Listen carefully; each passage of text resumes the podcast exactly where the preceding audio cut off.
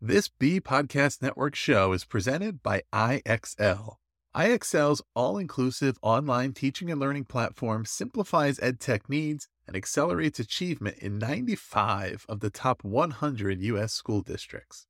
IXL delivers personalized learning across a comprehensive pre K 12 curriculum, including math, language arts, science, and social studies, and it helps you assess student performance through actionable real time insights at every level of your school or district. This one solution performs work that typically requires dozens of different tools. Want to find out why so many leading districts trust IXL? Visit ixl.com forward slash BE. That's ixl.com forward slash BE. TL Talk Radio, Season 2, Episode 7.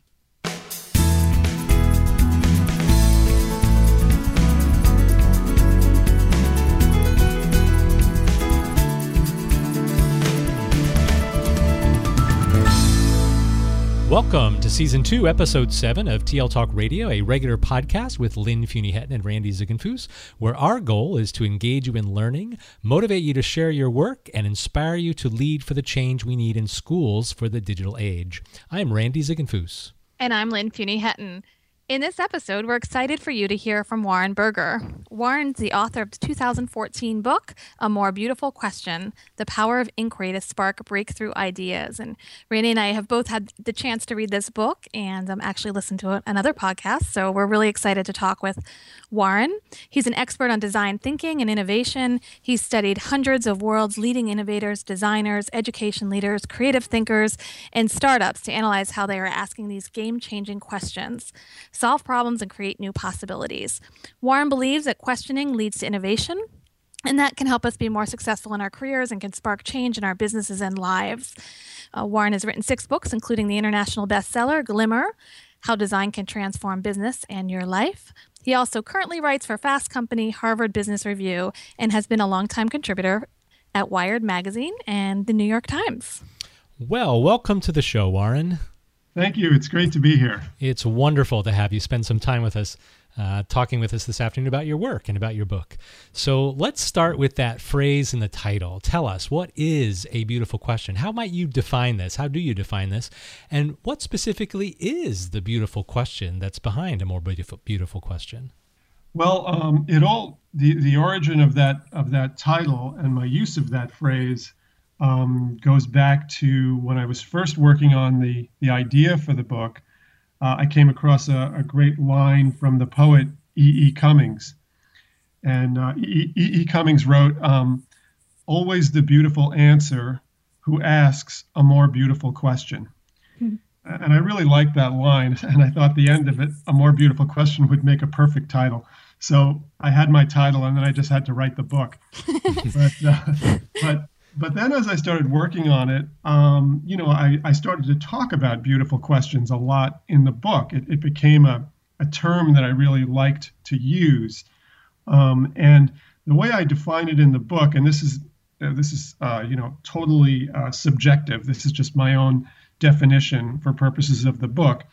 Is I say that a, a beautiful question is uh, an ambitious yet actionable question that has the potential to bring about change. So when I was working on the book and I was looking at all these stories of how great uh, products or services or ideas always seem to start with a question. You know, there was a question behind the Polaroid instant camera and just so many, the cell phone and the internet and all these things. Um, the Red Cross, you know, the International Red Cross started with a question. The Olympics started with a question. So um, I found that you know that that definition of a beautiful question applied to those kinds of questions because they were somebody somewhere was asking a really big ambitious question. Why don't we do this? And um, and it was uh, it was actionable. It wasn't so um, out there that nothing could be done about it. It was it was a, a within reach. And then the person would start to work on that question and share it with other people. And eventually it would lead to change in the world in some way. So that became my definition, my working definition of, um, of a beautiful question. And then, as far as what you were saying about the beautiful question behind the book, I guess it started out with me wondering why we don't pay more attention to questioning when it seems to be such an important thing. It seems to be uh, a catalyst for, you know, for growth and change and, and all of these things. And so I, I, I sort of felt that that was that was kind of the beautiful question that that you know that sort of started the book. Um, it, it did evolve into from from that original question of you know why don't we uh, ask more questions or pay more attention to questions it evolved now into my uh, sort of asking how can we or how might we encourage people to to value questioning more? Hmm. I, I really like the three components of your sort of definition of a beautiful question. The fact that it's uh, ambitious that it's actionable and that it leads to some sort of change. Because being in the field of education uh, I think we need to be asking a lot of these ambitious questions, and they need to be because we're practitioners. We want these questions to be actionable, and certainly uh, we're looking to bring about some change, at least in our school district, and I think in education in general too. So I think that's one of the things that your definition really draws us to this to your to your book to your work and uh, to your ideas about uh, making questioning something that's more common that we yeah that was that was um, really important to me as i started to work on the book to bring that idea of actionable into it because i felt like you know when i would tell people i was working on a book about questioning they would start to ask well is it a philosophy book? You know and and they would think that i was going to be exploring questions like you know why are we here? You know uh, what is the greater meaning of life? And um and while those are great questions, and, and, and I, I think there's plenty of room for books that deal with those kinds of questions, um, I wanted to bring it down a little bit closer, you know, more down to earth and talk about the kind of questions we can ask about our work or about our lives or about our schools or the community we live in, uh, the kind of questions we can ask that might sort of begin to get people thinking a new way and say, oh, gee, that's an interesting idea. Why don't we think about doing it that way. So I wanted to keep a very practical element to the book so that it didn't, you know, veer off into uh, sort of philosophical kinds of questioning. Mm-hmm. So, thinking about that and, and making a nice transition to education here, we are working with a group of teachers that we're calling the Innovate Salisbury team. And as a group, we're working with these teachers to develop a vision for what our classrooms can look like in, in 2020.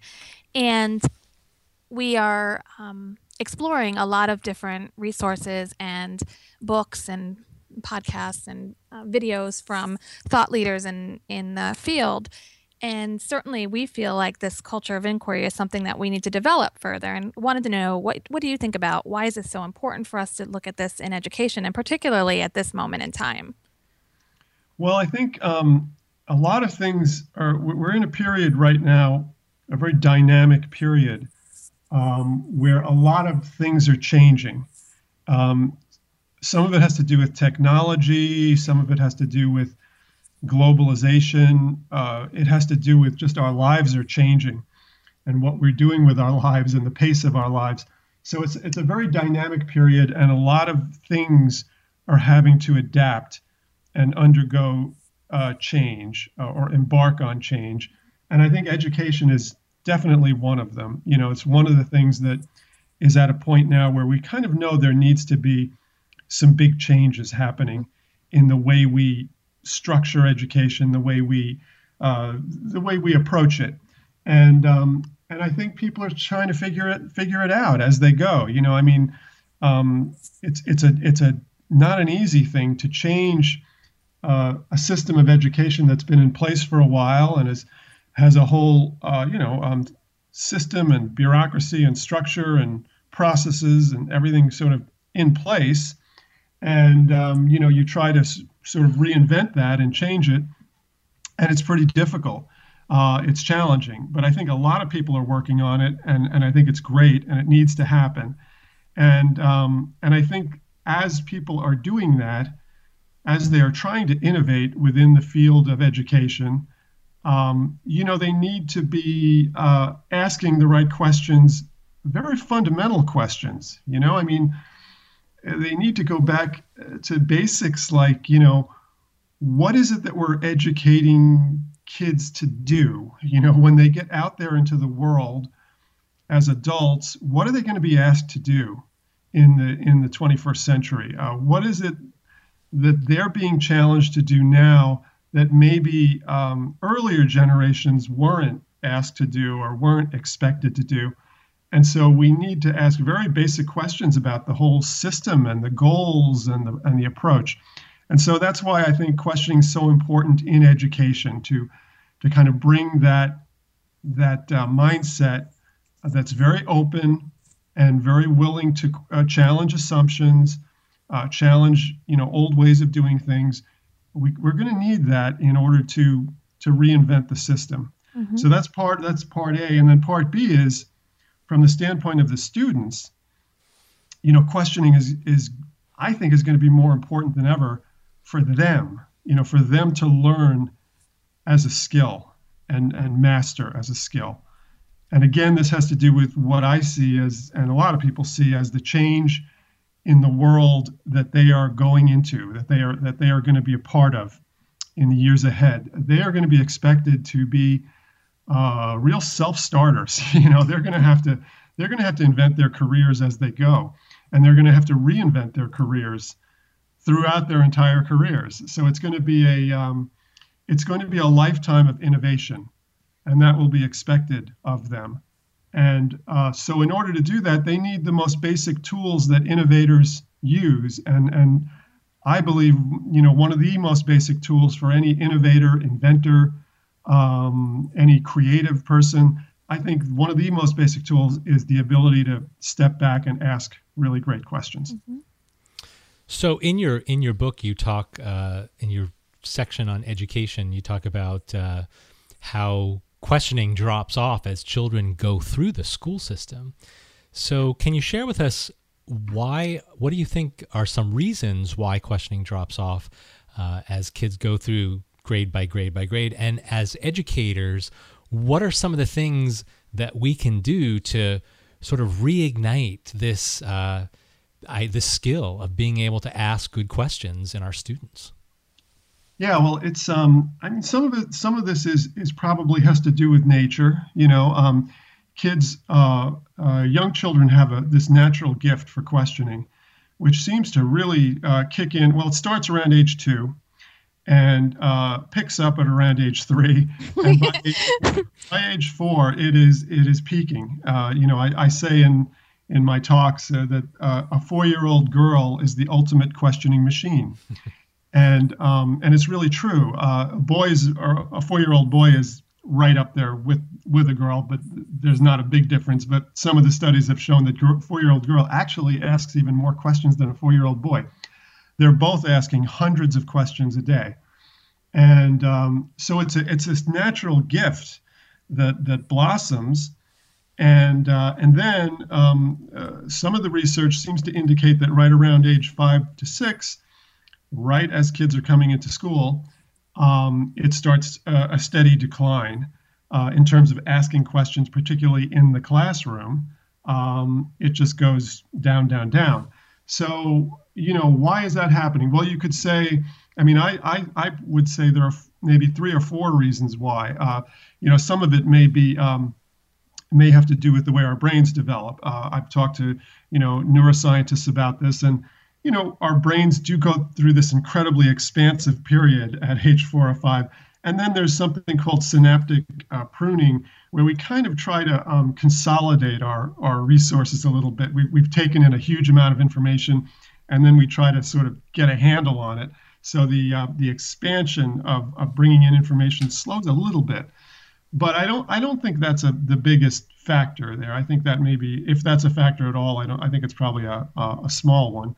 I think the biggest thing is that um, the habit of questioning gets uh, sort of discouraged or or not encouraged um, as children get older and go through school. I mean, there is definitely an emphasis in our education system on rewarding answers. We don't really reward questions very much, and we don't send a signal to kids that their questions are really important or they're valuable. A lot of times we save questions for the very end of a class and we kind of rush through it and we we we almost prefer if nobody has any questions because then we can finish earlier, you know, that kind of thing. So I think kids pick up that signal and you know they understand what has value in our culture and what doesn't and uh, and so they they they internalize that mm-hmm. um, there are also just social pressures among your peers when you're a child in terms of wanting to look like you're cool or wanting to seem like you know what's going on and um, and so people young people sometimes get the idea in their heads that if they ask a question, it's a sign of weakness, or maybe they're not as smart as everybody else. And uh, so that becomes an issue too. You know, the idea that maybe it becomes uncool to question, to ask questions at a certain point. So, anyway, all of these factors come together.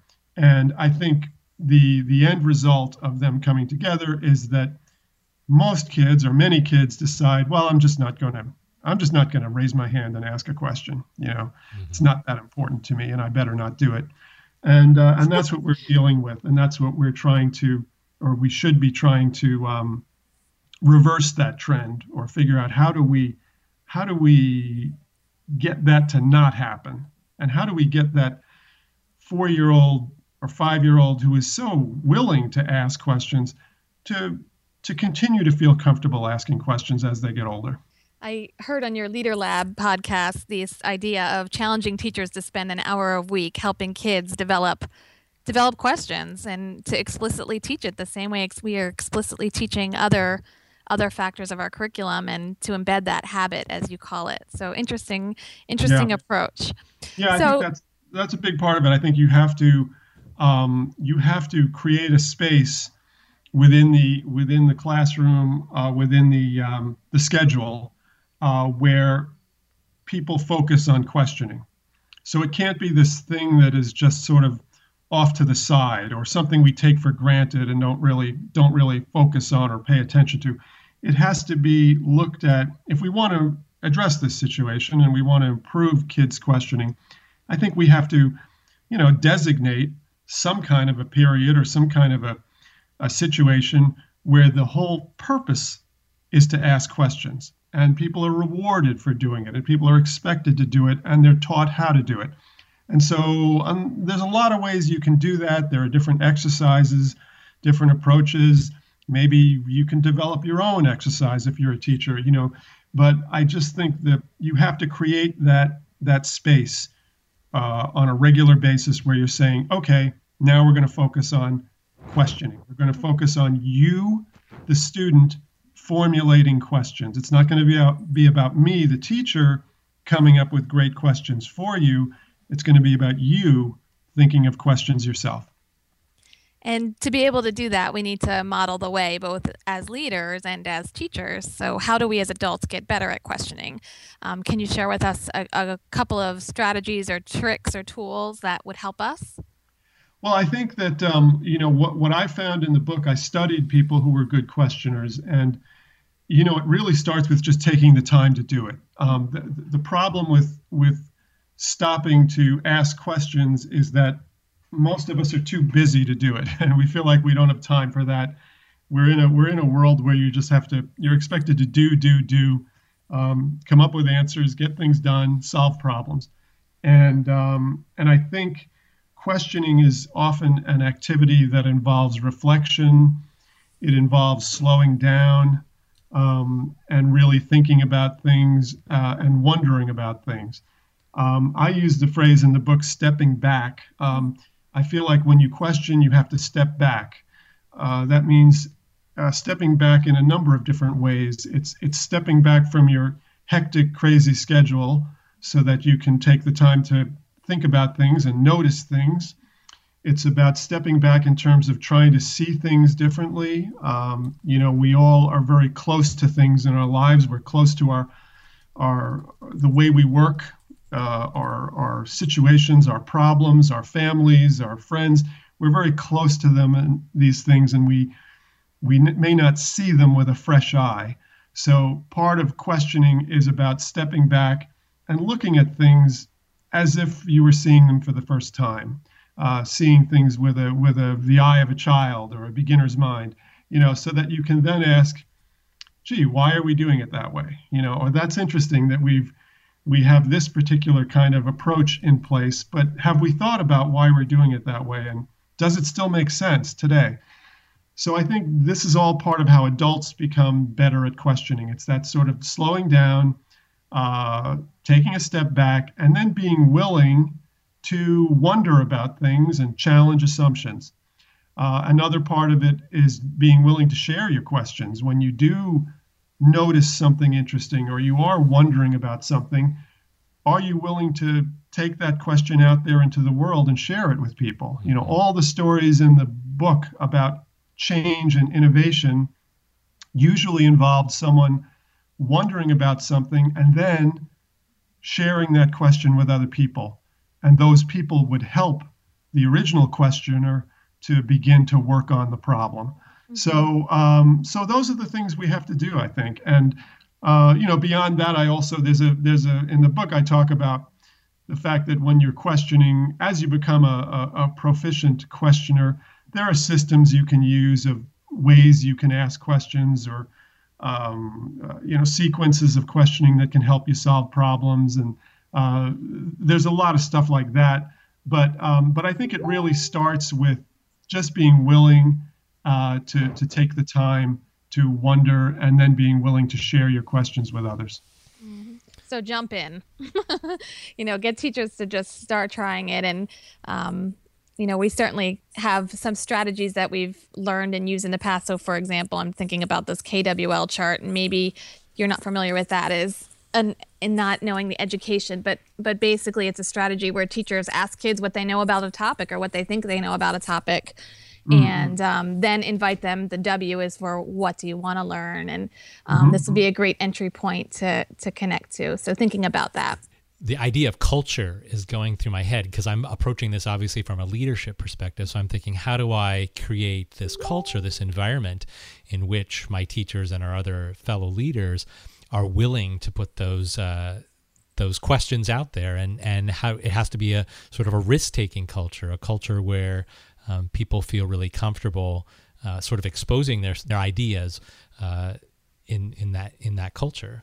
So I think culture is something that emerges in my head when you're talking about. yeah, things. well, uh, it's something I've been talking about a lot. Um, I talk about it a little bit in the book, but it, but since the book came out, it's been a big issue. Um, you know, a number of businesses, uh, uh, companies have have bought, read the book, come across the book, and and they have approached me and said, "Well, how can we make this part of our culture as a company? How do we we want our company to be more uh, we want people to be more curious. We want them to to be asking more questions and and so I've had a lot of discussions about how you develop a culture of inquiry and you know, I don't know that there's any, no one has developed a, a, a foolproof formula for it, but what there are certain common denominators, and, and, and one of the things is that the leadership uh, has to demonstrate mm-hmm. curiosity mm-hmm. themselves. Uh, whoever whoever is in the leadership position has to be asking questions a lot and and then welcoming the questions of everyone around them including people you know that are that are far down the the organizational chart. Okay, so you know one of the ideas of having a questioning culture is that you need the leaders to ask questions, but they shouldn't be the only ones asking questions.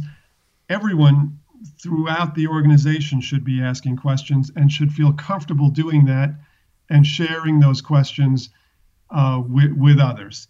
And so I think that's what you have to try to develop and I think it really just is about, you know, it's a lot of it is about giving people permission to do it and making it safe. That's true both in classrooms with students mm-hmm. and it's true with adults in companies. It's the same thing, really. You have to make questioning safe, and you people have to feel like if I ask questions, I'm not going to be seen as a troublemaker or a I'm not going to be seen as someone who's wasting time um, you know, you have to get that signal out there to students or to employees at a company. Uh, once you do that, I think you will find that a lot of people, a lot of students, and a lot of adults uh, in the workplace are curious. They are naturally curious. They do have great observations. They do have things they wonder about. And you just have to create a culture where they're free to express that. Yeah, I, mm-hmm. th- I think these these are really wonderful ideas because I think it it connects to our leadership challenge, mm-hmm. and that if mm-hmm. we look at public education in general, uh, it's it's not necessarily a risk taking culture. It's a top down culture. Mm-hmm. You know, we get the federal government tells the state government what to do, and the state government tells the superintendents what to do, and the superintendent tells the te- the principals what to do, and the principal. It's this very t- you know it goes all the way down to the students, and uh, it's it's you know we don't want questions typically. Um, we don't you know don't ask me why we're doing that. We're just doing it because the policymakers tell us to do that. So our leadership challenge is how do we sort of fend that off and change our own internal culture um, to be one more of inquiry? And i think your idea of the the leadership really taking taking the the lead and uh, sort of leading from an inquiry stance and modeling that um, can help to create that that culture that's necessary yeah, I think one of the things that, that I've been saying is that um, for questioning to happen, uh, it, it, requires, um, I've been using the phrase small acts of insurrection. and, um, and, and that's ha- almost at every level, because if you look at a bureaucracy, um, you're probably not going to be able to go, if you look at a bureaucracy such as the education system, um, you're probably not going to be able to go all the way to the top of that bureaucracy ideally, you would want the change to start at the top and then and then work its way down through the system. Um, we can't count on that change happening at the top because uh, to change the way government thinks about say education is very it, it, it can be difficult you know so um, so i think what I, the way i see it is that everybody at every level has a responsibility for trying to bring as much of this kind of thinking as they can into their immediate domain that they have control over. So if it's a principal of a school, you know, the principal, rather than thinking about the larger education system and what they're forcing on him or her, they have to think about what they can do within their own school. And, and you take that all the way down to a teacher, and a teacher has to think about what he or she can do within their own classroom.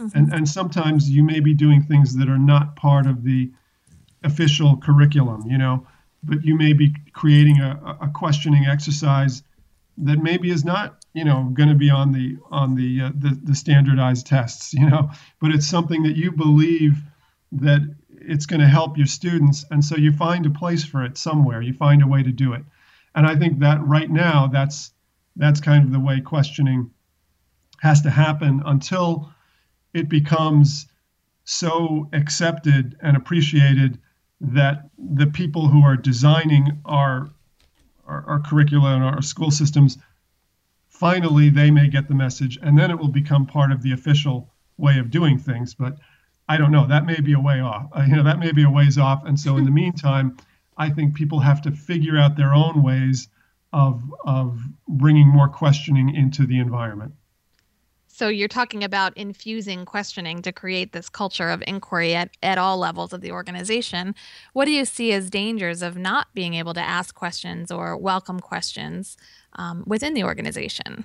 Well, I think any any um, when you when you shut down questioning, a lot of bad things happen. Um, number one, people become less engaged. Uh, if if mm-hmm. and this this we see this with students because at the same time that that they're questioning uh, drops off in school, so does their engagement level. Mm-hmm. And and I think it's true also in the workplace. I think if people are that right now there's a tremendous problem in the workplace. Uh, certainly true in the American workplace. I'm not sure how true it is globally, but I would bet it, it's also true in lots of other places. But there's a big problem in the American workplace of uh, workers not being engaged, and um, they're only bringing a small part of themselves to their job and the rest of it they're just leaving outside. And and so what happens when people can't exercise their curiosity, when they can't ask questions, when they can't wonder about things?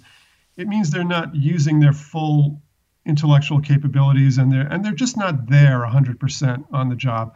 So I think um, the the danger of not uh, encouraging questioning and having a culture of inquiry is that people are going to be disengaged, and you will not get the best out of people. And uh, and so an organization that that does this is not going to get great ideas out of people. It's not going to it's not going to innovate.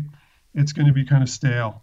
And uh, a school that does this is not going to bring the best out of their students. Mm-hmm. It's not going to bring the best ideas out of their students. And the school will become stale in a way. You know, mm-hmm. people will just be going through the motions. So I think this is the great danger of of not pursuing questioning, and um, and and it's the other danger is just that you know as i had said earlier we're in this time of, of innovation and and we all need to be asking a lot of questions. And and so if you if you don't encourage that your organization is is going to fall behind. So let's take this idea of beautiful questions in a slightly different direction as we come to the conclusion of our interview here with you. What beautiful questions are you currently thinking about I mean, I'm so obsessed with this this idea since I since I got into the book. Um, you know, in my in my past as a journalist and an author, I would usually take on a subject, work on it for a while, and then and then move on to another subject and and just start fresh. Uh, but with questioning, it has it has become such a big issue for me, and I think it's so important that I I am working on you know questions that have to do with questioning. so it's uh, it, I'm, I'm pursuing big questions about you know how might we. I love the phrase "how might I" or "how might we" mm-hmm, mm-hmm. in terms of solving problems. That's in the book. I talk about that, but you know, I'm I'm thinking of you know how might we as a culture you know um, bring more questioning into the classroom, and at the same time, I'm thinking about you know how might uh, companies uh, encourage people at all level to ask uh, more questions. Uh, how might we get leaders um, to feel uh, safe and comfortable asking questions? Uh, it's a big issue for leaders. They sometimes feel like they can't ask questions because they have to be the person with the answers. And it takes a lot of confidence for a leader to ask questions in front of other people. Mm-hmm. So, how might we, you know, make questioning uh, be seen as a leadership trait instead of a, a, a possible weakness. Mm.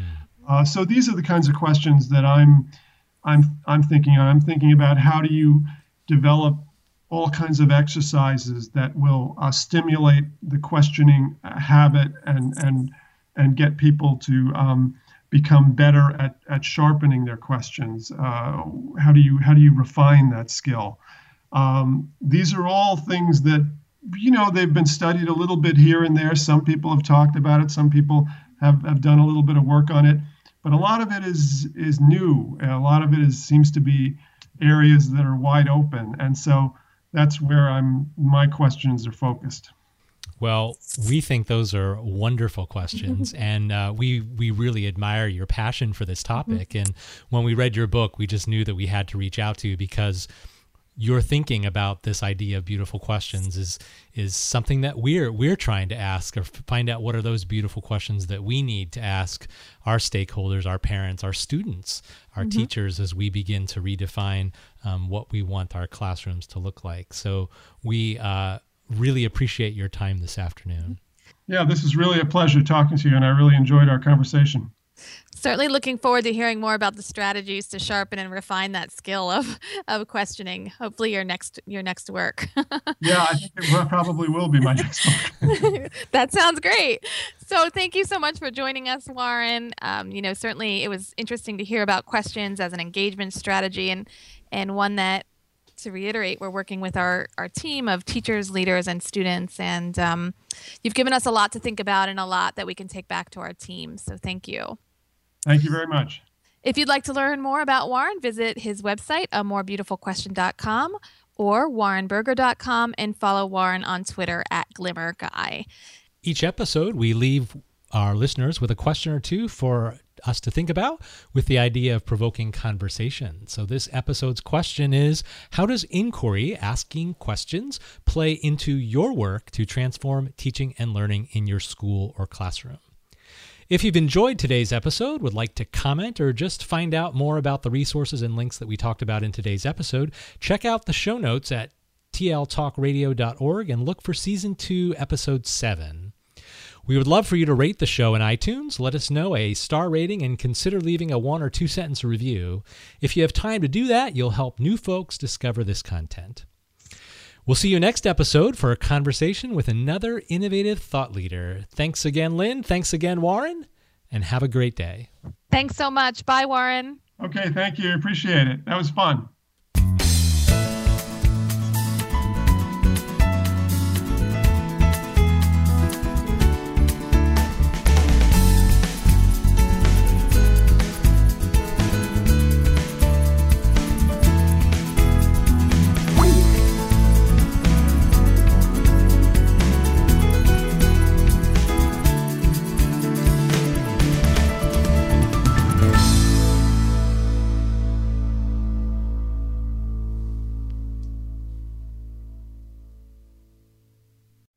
Want to simplify your school's technology, save teachers time, and improve students' performance on state assessments? You can do it all, but don't waste another minute. Head straight to ixl.com forward slash BE to learn how IXL's research proven teaching and learning platform can help you achieve all of these goals. That's ixl.com forward slash BE.